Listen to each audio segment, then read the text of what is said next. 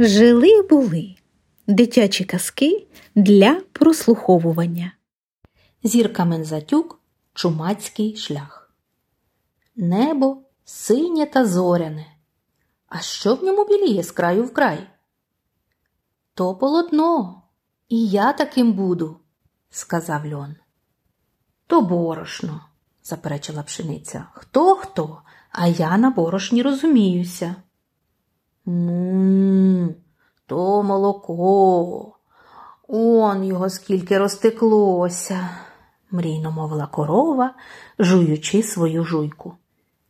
А може, то туман?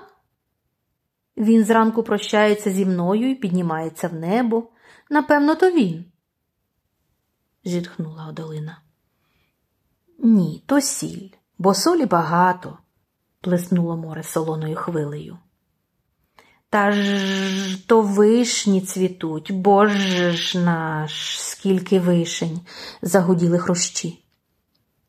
Летімо до них скоріш.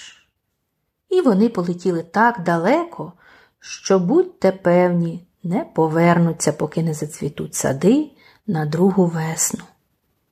Тільки Марійка нічого не казала.